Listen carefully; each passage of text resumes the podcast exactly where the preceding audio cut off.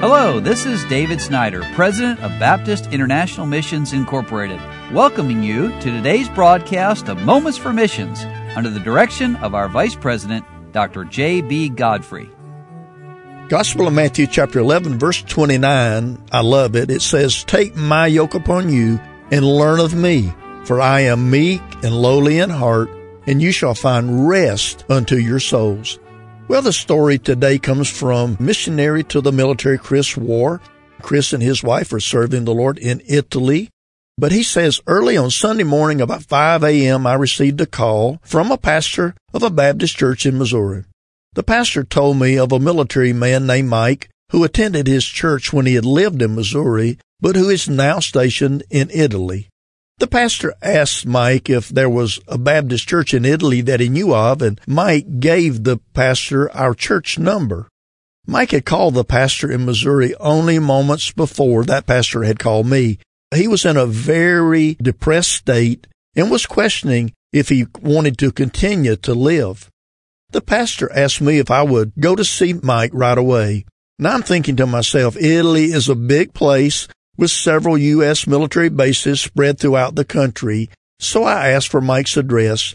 And as the pastor read the street name, I recognized the street and name of the town and couldn't believe my ears. Mike lives in the same town as we do.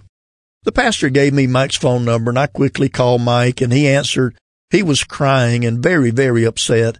I asked him if it would be all right if I came over to see him right then and he said yes. Well, I got dressed, flew out the door, drove to go to Mike's with my Bible in my hand and only a light jacket on, not thinking that it was 34 degrees outside. As I arrived at Mike's house, I parked the car, got out to a walled in house with no way to the house or the door. I rang the bell with no answer and it rang again and again and still no answer.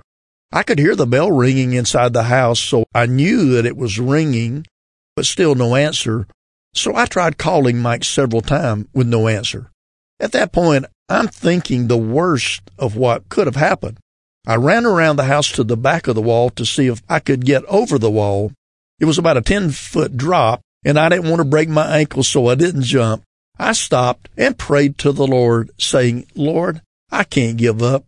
This man needs you. Well, I went back to the front gate and rang again and again, still no answer.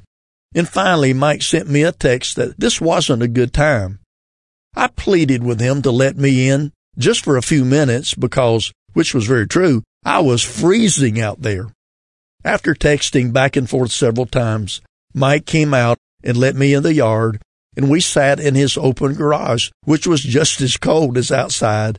And Mike proceeded to tell me the story of his life and started first by saying that he was praying to God that I would not give up ringing the bell and leave, but that I would keep trying to get in. We sat there for over an hour in the cold, but I didn't feel the cold any longer. After he finished his life story, I was amazed because Mike's life story sounded a lot like my own life story before I was born again. Mike told me that he was very afraid of dying and going to hell. And that morning in the cold garage, Mike trusted Jesus Christ as his Savior. And he told me this, Pastor, that heavy burden has been lifted from my shoulders. He cried with joy, and so did I.